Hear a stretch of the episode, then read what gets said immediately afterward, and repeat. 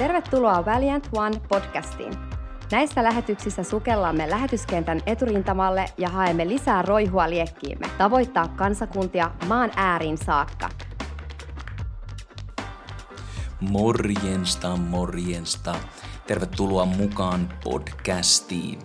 Tänään käsittelen sun kanssa hieman kulttuurin aihepiiriä, mitä se tarkoittaa, kun evankeliumia julistaa eri kulttuurissa. Se on kuitenkin vähän eri asia olla eri maassa, mitkä, missä on kulttuurit kehittynyt jo vuosikymmenen vuosisatojen aikana ja siellä ajatusmaailmakin toimii aivan eri tavalla. Mutta onko evankeliumi sama kuitenkin näissä paikoissa vai pitäisikö sitä evankeliumia muuttaa? No ei tietenkään. Se toimii. Jeesus Kristus on samat eilen tänään iankaikkisesti ja hänen voima toimii joka paikassa, mutta se soveltaminen, miten se evankeliumi tuodaan esille, millä sanoilla, millä äänenpainoilla, millä esimerkkeillä, niin se voi vaihdella. Ja samalla tavalla kulttuuri esimerkiksi Afrikassa, tuolla kun olin, niin, niin se on hyvin erilainen ja toimii sinällään myös eri applikaatioiden kautta tuo Jumalan voiman tuominen niin, että se varmasti perille menee. Mutta ennen kuin mennään siinä syömällä, mä kerron lyhyen tarinan. Oltiin tota, tavoittamassa noita Sambian päälliköitä eteläisessä maakunnassa. Ja monesti siellä kun neuvotaan, aina ei tiedetä tarkalleen, että missä on, on tota no, niin, äm, päälliköiden palatsit tai missä ne sijaitsee sinällään, ja sitten kysytään neuvoa. Ja kun sitten kun sitä neuvoa annetaan, niin ne neuvon antamiset on vähän erilaisia. Usein afrikkalainen kertoo, että jos jossain on niin kuin tietää, missä, missä paikka olisi huoltoasema tai päällikön palatsi, niin se neuvo on, että se on, se on ihan tossa. It's just there. Tossa se on vaan. Ja se voi tarkoittaa ihan mitä vaan. Se voi tarkoittaa, että se on tossa niin kuin oikeasti, se on siis, siis tossa sun nenä edessä. Tai se voi tarkoittaa, että se on tuolla 10 kilometrin päässä tai sadan kilometrin päässä. Se voi tarkoittaa kumpaa vaan. Se pitää vähän niin kuin siitä äänenpainosta päätellä, että onko se nyt oikeasti lähellä vai kaukana. Tai sitten sanotaan, että neuvotaan suuntaa, oikealle tai vasemmalle, niin it's on this side. Tai it's on that side. Se on tällä puolella tai se on tolla puolella. Ja itse tiedä kumpi on tällä ja kumpi on tolla. Se voi vaihdella ihan ihmisestä riippuen. Ja, ja, ja tota noin, niin se, on, se on monesti semmoista seikkailua, kun, kun lähtee tota noin, niin, kyselemään neuvoa. Ja jos kysyy, että onko paikka kaukana, ja hän sanoo, että joo, että se on kaukana, niin siinä yleensä äänenpainossa niin kuin yrittää päätellä. Ehkä voi vähän va- varmistella asiaa kysyä, että niin onko se kaukana vai onko se kaukana. Ja sitten jos se on kaukana, niin sitten se on oikeasti kaukana. Mutta oltiin menossa tämän päällikön palatsille ja – ja, ja sitten kun heille soitettiin siitä, että missä, missä palatsi on ja oltaisiin tulossa, äh, haluttaisiin kouluttaa sellainen henkilöinen neuvonantaja ja kertoa siitä lisää, että ollaan tässä matkalla, että miten löydetään perille. Usein numerot päälliköille saadaan toisilta päälliköiltä kontaktien kautta. Ja sitten äm, oltiin kuultu yhdeltä päälliköltä, että siinä on semmoinen puhveli, buffalo, buffalo, puhveli, kai se on puhveli.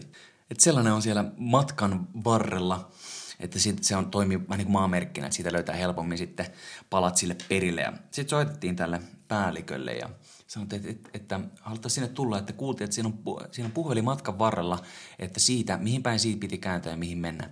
Ja päällikkö vastasi, there's no buffalo, just come.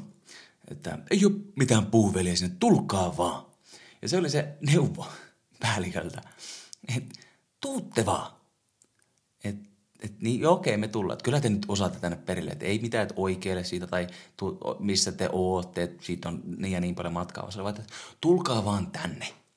Okei, ja sitten me lähdettiin ajaa ja onneksi löydettiin kyllä perille homma ja matka meni oikein hyvin. Kyllä ne ihmiset tietää monesti, että missä se on, mutta tota noin, niin, semmoinen yhteinen keskustelu siitä ja semmoinen neuvokkuus, neuvon antaminen siinä, että mitä löytää perille ja yhteistyö oli vähän ehkä vajavaista, mutta mielenkiintoista ja hyvin hauskaa.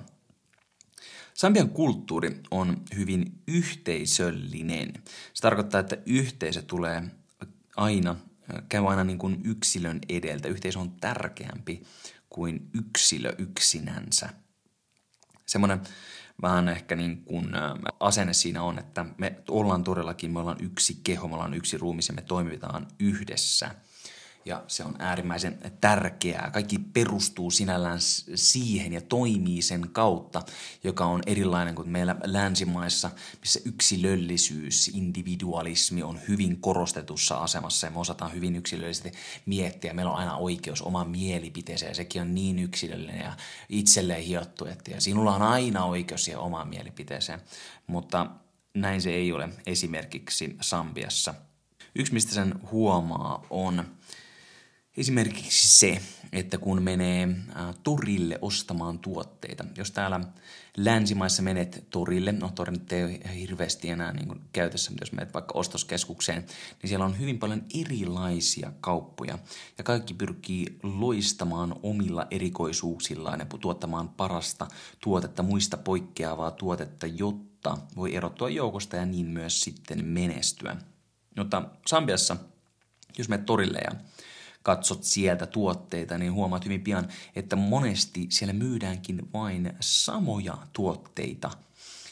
Ei toisistaan poikkeavia, vaan samoja tuotteita usein samalla hinnalla, niin että viereisestä putiikista löytyy sama tuote kuin missä olet nyt ja siitä, mikä on kadun päässä – putiikki, niin siellä on myös samat tuotteet ja samalla hinnalla. Usein hinta aloitetaan törkeästä turistihinnasta ja sitten neuvotellaan vähän alaspäin ja jossain vaiheessa saadaan sopiva hinta luotua ja sitten kaupatkin ehkä syntyy. Mutta semmoinen, että sinne joku tulisi esimerkiksi myymään jotain, jotain snackseja, jotain välipaloja siihen torille niin, että kun turistit tulee ostamaan esimerkiksi tällaiselta mikä se on suomeksi, souvenirs, matka, lahja, matka, muistoja, lahja, tuliaislahjoja tuliaiskaupoista niin kuin tuliaisia kotiin, niin kun sinne jo tulee, niin he varmaan jossain vaiheessa tulee nälkäiseksi ja voisivat ostaa hyvin sitten välipalaa. Ja siinä mielessä sitten välipala kioskikin voisi tästä samasta asiasta hyötyä ja siinä menestyä. Mutta näin se ei toimi. Siellä ei ajatella niin ylipäätänsä, että yksilöllisyydellä erotutaan toisista. Eikä se myöskään toimi niin, että länsimaalaisina me mennään ja korjataan, yritetään korjata heidän asenteensa ja ajattelutapansa ja sanotaan, että kyllä meillä, näinkin se toimii tuolla meillä länsimaissa, niin kyllä se täälläkin toimii, jos te vaan muututte. Ja sitten yrittää pakottaa heitä ajattelemaan eri tavalla. Kun se on muodostunut heidän kulttuurikseen, miten he ajattelevat, miten he toimii, niin silloin sen väkisin muuttaminen tai sen pyrkiminen, että väkisin saadaan muutettua, niin ei se toimi. Se ei saa paikkaa menestymään. Afrikka ei nyt yleisestikään ole, ei voi luokitella, että se on monessakaan maassa kovinkaan menestynyt noin taloudellisesti. Siellä on kyllä rikkauksia maaperässä ja muissa asioissa, mutta niitä ei välttämättä ole osattu hyödyntää niin, että, että maanosa olisi päässyt rikastumaan sitä kautta. Totta kai siellä on myös hyviä menestyksekkäitä yrityksiä, toimintoja, eri alueita ja valtioita myös. Mutta noin yleisesti sanottuna.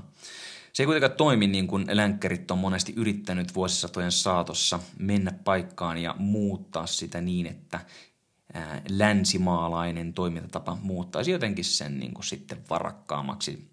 Se ei vaan ole tähänkään mennessä toiminut ja äm, jos katsoo esimerkiksi kansalaisjärjestöjä, mitkä on mennyt auttamaan monia maita eri tavoilla, niin, niin se ei ole tuonut sellaista rikkautta ja menestystä, jota sen on toivottu tuovan. Ei ole sellaista napin painallusratkaisua, joka yhtäkkiä tuo ulkopuolelta ratkaisun heille ja sitten he yhtäkkiä menestyy.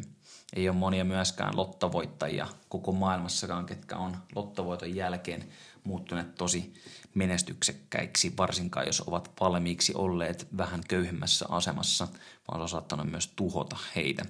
Ratkaisu on tullut ulkopuolelta ja sisäinen muutos, kun ei ole tapahtunut, niin silloin se menestys ei myöskään useinkaan lähes koskaan ole pysyvää. Nämä kansalaisjärjestöt, mitkä on, on sinne myös Afrikkaan paljon tulleet ja tehneet työn, niin totta kai – uskon, että kaikilla on ollut puhdas motiivi, puhdas sydän, halu auttaa, mikä on upeata, tärkeää ja hyvin kristillistä myöskin. Mutta sitten kun se on lähtenyt ehkä kasvamaan monessa tapauksissa, niin se on mennyt aivan surkeeseen suuntaan. Esimerkkinä, yksi esimerkki tai ehkä kaksi esimerkkiä, jos kerkeen kertoa, mutta äm, eräs kansalaisjärjestö halusi puhtaasta sydämestä halu, ä, alkaa tuoda puhdasta vettä ja puhtaan veden saatavuutta eri Afrikan maihin ja keräsivät kasaan miljoonia dollareita ja saivat sitten tuotua uusia vesipumppuja, kaivoja, joita sitten ruvettiin asentamaan Afrikan maissa. Ja hyvä tarkoitus sinällään, että tuoda puhdasta vettä, asentaa uusia kaivoja, että puhdasta vettä todella kaikille on, se on elintärkeää, että me voimme elää, meillä tulee olla vettä, mitä juoda ja puhdasta sellaista. Ja nyt tämä kansalaisjärjestö tuli paikalle ja he, kun olivat käyneet Afrikassa aikaisemmin ja nähneet vähän maata ja miettineet, että mikä se on se ratkaisu, miten sitä vettä saadaan helposti ja miten tätä voidaan hyödyntää, tätä Afrikan omaa voimaa täällä. Niin, niin siihen tuli sellaisen ratkaisun, että hei, tehdään semmoinen, semmoinen karuselli, missä lapset voi sitten pyöriä – ja sitten kun he pyörii siinä, siinä karusellissa, niin se pumppaa samalla vettä. Ja niin me saadaan hyödynnettyä sitä Afrikan lapsi iloa, iloa lapsista, ei lapsi työvoimaa, mutta lapsissa kun on niin paljon energiaa, niin, niin he, he, sitä voi hyödyntää ja kaikki saa sitten katsoa hyvää vettä. Ja kaivo toimii, eikä aikuisten tarvitse tehdä sitä fyysistä työtä, vaan he voi keskittyä johonkin muuhun. Ja sitten se alkaa se maa siitä menestymään ihan, voisi ajatella näin länkkärin mielellä, niin ihan, ihan hyvä idea, mutta sehän meni aivan, aivan mönkään. Ensinnäkin todennäköisesti se kaveri, ketä siellä on käynyt Afrikassa ja tutkinut sitä aluetta, niin, niin on nähnyt näitä lapsia, ketkä länkkärit nähdessään, vaikka tulisi millä polkupyörällä paikalle, mutta usein autolla, niin lapset innostuu, on hyvin iloisia, koska jotain vaihtelua tulee. Ja he osoittaa tietenkin ilonsa ja, ja, ja innostuksensa, kun on uutta ympärillä ja innostavaa. Niin silloin sitä helposti ajattelee, että kato nyt näitäkin lapsia, kato, täällä Afrikassa ne on hyvin köyhässä, köyhässä ympäristössä, mutta silti niin iloisia, että niillä sitä energiaa riittää. Toisin kuin meillä täällä länsimaissa lapsilla, ne vaan tukahtuu siihen puolimääreen. Että täällä Afrikassa, nyt mä keksin, hyödynnetään sitä niiden lasten iloja ja laitetaan ne pumppaamaan vettä sen ilon kautta. Se ei ole lapsityövoimaa, se on hyvää, hyvää työskentelyä, käytetään ilo siihen, että kaikki saa vettä ja, ja on hieno meininki. Ja äh, ihan niin kuin uutisväläyksenä, jos et ole huomannut, niin lapset ei aina leiki. Lapset ei vaan kasva sillä, että ne jatkuvasti vaan leikkii, että harva silloin tällainen jotain syö, ja sitten vaan leikkiä ja pyörii ympyrää karusellissa. Se ei toimi niin. Mutta näin kuitenkin oli se, se ehkä lähtökohta siinä, että tällä tavalla sitä voimaa saada hyödynnettyä ja asennettiin uudet, uudet kaivot sit sinne. Otettiin ensinnäkin niin, että otettiin ne vanhat kaivot pois tieltä, raivattiin ne pois ja asettiin uusi karusellikaivo siihen tilalle. Ja lupauksena oli tietysti, että jos jotain sattuu menemään rikki, niin kyllä me tullaan ja korjataan. No, vaihan päästä tietenkin rahat loppu ja korjausmahdollisuudet väheni. Lasten innokkuus leikkiä samassa karusellissa vuosikausia tai kuukausikausia tai jopa viikkokausiakaan, niin, niin se, se laantui ja loppujen lopuksi aikuiset naiset päätyivät pyörittämään tuota karusellia, että sitä vettä sieltä saadaan. Sitten kun ne kaivot meni rikki, niin niitä oli hyvin vaikea korjata, koska kellään ei ollut sopivia varaosia ja, ja myöskään vanhat kaivot eivät ole enää käytössä, koska ne oli raivattu pois tieltä. Tätä myös on kuorattu tuossa Overland Missionsilla yksi kaveri, ketä kaivoja korjaa, Bane Wade-niminen mahtava kaveri, ketä kaivoja käy paljon ympäri Sambia korjaamassa. Ja, ja, ja hän on törmännyt myöskin näihin karusellikaivoihin ja ne suorastaan raivostuttavat, koska nyt enää vettä ei voi korjata, sinne täytyy porata uusi reikä uudelle kaivoille tai, tai jotenkin säätää se vanha kaivo takaisin sinne tätä muuta, mutta se maksaa joka tapauksessa paljon rahaa ja nyt on entistä huonommassa tilan, tilanteessa sen veden suhteen. Mutta tietysti länsimaissa sitä on markkinoitu, että kattokaa nyt kerättiin miljoonia dollareita ja tällä tavalla tämä ratkaistiin tähän Afrikan ongelma ja odotetaan nyt vaan, että siellä pärjää ja, ja kohta kuullaan taas hyviä uutisia, mutta tilanne on mennyt vaan huonompaan suuntaan. Toinen lyhyt esimerkki siitä, että että malaria on tunnetusti sellainen äh, oikeastaan niin kuin legenda vaan sinällään, äh, ehkä siihen tarkemmin mene, mutta malaria kuitenkin, siellä on malaria ja se, se tappaa paljon ihmisiä, se on vaarallinen asia, todellinen asia, ei, ei vaan keksitty juttu tietenkään, mutta tota noin, niin, ihmisiä kun siellä sairastuu paljon malariaan, niin joku keksi, että että millä parhaiten suojautetaan malariasta, niin sehän on, sehän on hyttysverkko. Et jos, jos dollari jokainen laittaa yhden dollarin tähän projektiin, niin me saadaan siellä dollarilla jokaisella aina yksi, yksi tota hyttysverkko ja kerätään niitä ja lähetetään sitten Afrikkaan, niin, niin, niin moni säästyy malarialta ja, ja näin me säästetään niitä köyhien afrikkalaisparkujen elämiä. Ja, ja tota noin, niin sitten ne keräsi. Paljon tuli rahaa ja ostettiin paljon hyttysverkkoja ja sitten ne lähetettiin Afrikkaan. Ja, ja myöhemmin sitten käytiin tutkimassa vähän tai jotkut näki, että mi, mi, tota noin, niin, kävi vähän katsoa, että mikä meininki on. Ja löysivät sitten näitä hyttysverkkoja sieltä. Ongelmana tai haasteena tietenkin oli, että kukaan niistä afrikkalaisista ei osannut käyttää niitä hyttysverkkoja. Ei tiennyt, mihin niitä käyttää. Joten niitä hyttysverkkoja kyllä löytyi ja oli kyllä käytössä, mutta vähän eri, tarkoituksessa kuin mitä oli suunniteltu. Ei niinkään malaria estämässä, vaan ehkä niin kuin ikku, ikkunoissa verhoina, jollain oli häähuntuna sellainen, sellainen hyttysverkko ollut. Ja kalastusverkkoina myös käytettiin. Malarialta se ei, ei suojelu juuri ollenkaan, tuskin kukaan sitä osasi käyttää, mutta se oli se iso, ilo, iso iloinen tarkoitus ja siihen paljon rahaa kerättiin, mutta Kankkulan kaivoon ne rahat kyllä meni. Kalastusverkkona tosiaan, kun niitä myös käytettiin, niin, niin tota, jostain pienemmistä altaista, kun kerättiin kalat sen verkon avulla.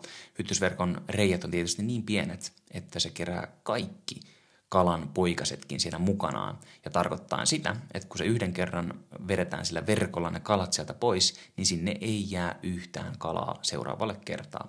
Normaali verkossa tietenkin ne kalanpoikaset menee niistä riistä läpi ja edelleen on seuraavaksi kaudeksi sitten kalasatoa tarjolla, mutta nämä hyttysverkot tuhasi myös sen.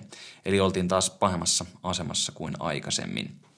Okei, no miten, miten mä tällä, tällä nyt haluan sanoa ylipäätänsä on se, että meidän tulee tuoda evankelimia meidän ympäristöihin sillä siihen kulttuurien ympäristöön mukautuen niin sanotusti. Ei kompromisseja tehden evankelimin ja Jumalan voiman Jeesuksen Kristuksen sanoman suhteen, mutta tuoda sitä niin, että ihmiset sen myös ymmärtää ja pystyy sitä soveltamaan.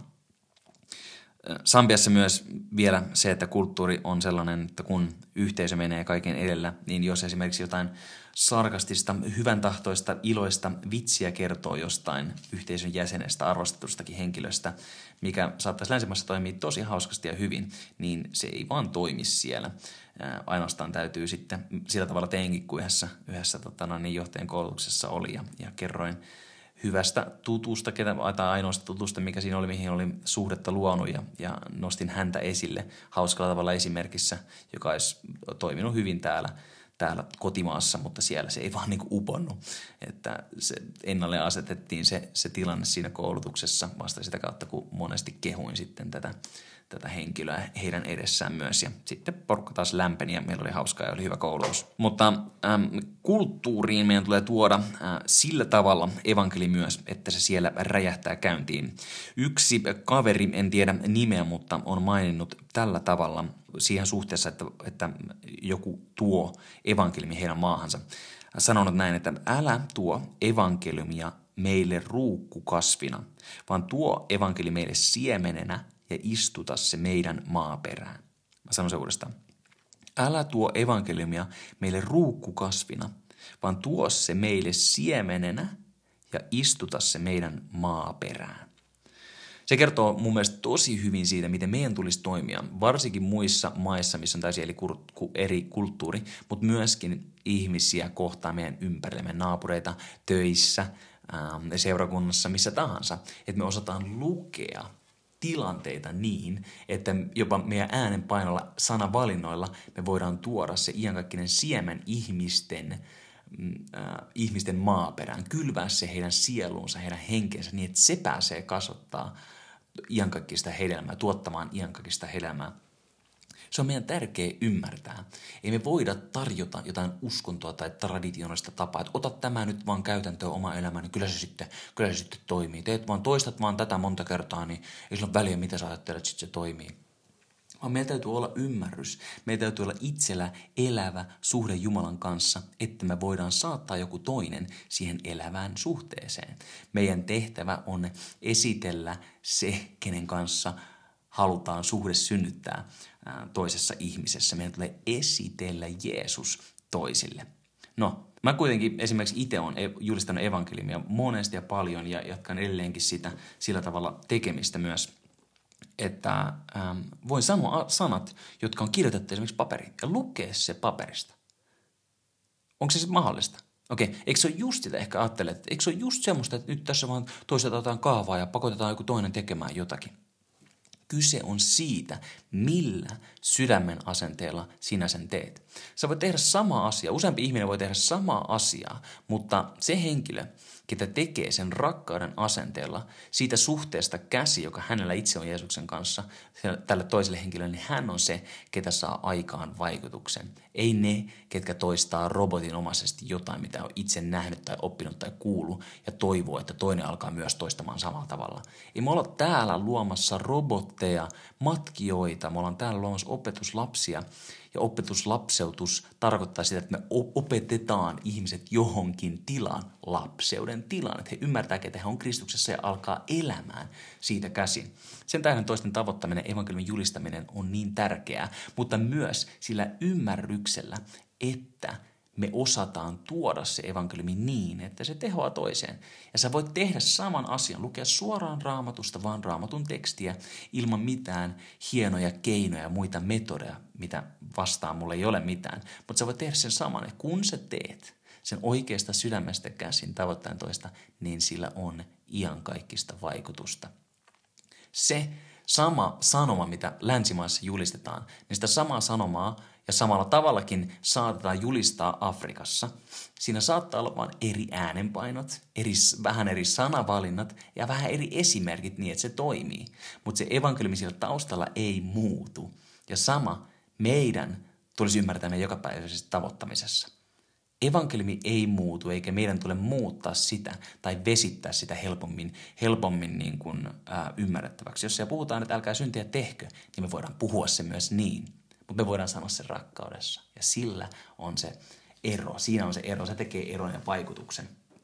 Tiedätkö, yhtä Angolan heimoa on tavoitettu kristityn sanomalla, Jumalan sanomalla Jeesuksesta, Kristuksesta. Ja tämä Angolan heimo sanoi, kun heitä tavoitettiin, että me valitettavasti meistä ei voi tulla kristittyjä sen tähden, että meidän heimo istuu ympyrässä eikä riveissä – että sori vaan, mutta me ei voida vastaanottaa tätä teidän sanomaa, koska meillä on nämä perinteet. Ja sitten miettii, että mitä, mitä siinä on tekemistä Jeesuksen kanssa? Mitä siinä on tekemistä Jeesuksen kanssa? Istut se ympyrässä vai rivissä? Mutta heille on aiemmin, ehkä äh, vuosisata aiemmin, ehkä enemmän joku lähetystyöntekijä tullut heidän luokseen, julistanut evankeliumia ja sitten yrittänyt laittaa muottiin. Tarjonnut sen ruukkukasvi, että ottakaa nyt toi, tällä tavalla tämä toimii. Ja sitten kun he kieltäytyy siitä, niin okei, nyt he on menettänyt pelastuksen mahdollisuuden. Ei. Ei, ei se, se ole siitä kiinni, missä muodossa me istutaan, vaan se on siitä kiinni, onko meillä suhde Jeesuksen kanssa. Ja se vaan kertoo siitä uh, hulluudesta, millä monesti me yritetään tavoittaa muita. Mutta kun sydän palaa Herralle, niin se sytyttää palamaan myös muita. Mä luen tähän loppuun Raamutun paikan ensimmäisestä korintolaiskirjasta luvusta kaksi ja anna sen rohkaista sinua – Niinpä kun minä tulin teidän tykönne, veljet, en tullut puheen tai viisauden loistolla teille Jumalan todistusta julistamaan, sillä minä olin päättänyt olla teidän tykönänne tu- tuntematta mitään muuta paitsi Jeesuksen Kristuksen ja hänet ristiin naulittuna. Ja ollessani teidän tykönänne minä olin heikkouden vallassa ja pelossa ja suuressa vavistuksessa, ja minun puheeni ja saarnani ei ollut kiehtovia viisauden sanoja, vaan hengen ja voiman osoittamista, että teidän uskonne perustuisi, että teidän uskonne perustuisi ihmisten viisauteen, vaan Jumalan voimaan. Menkäämme mekin eteenpäin niin, ettei meidän sanat ole viisauden sanoja, vaan hengen ja voiman osoittamista, että jokaisen uskon voi todella perustua häneen, joka ainoastaan meidät voi pelastaa. Kiitos siitä, että olit mukana. O äärimmäisen siunattu. Oot rakas. Käy katsomassa valiant.one osoitteesta lisätietoja. Jos sulla jotain lisäkysymyksiä, niin oot toki yhteydessä. Jutellaan, jos sillä tarvetta on. Mielelläni niin teen. Mukavaa, loistavaa päivän jatkoa tai illan jatkoa tai hyvää yötä, riippuen siitä, mihin aikaan tätä kuunteletkin. Rutkasti siunausta. Kiitos sinun ajasta ja osallistumisesta.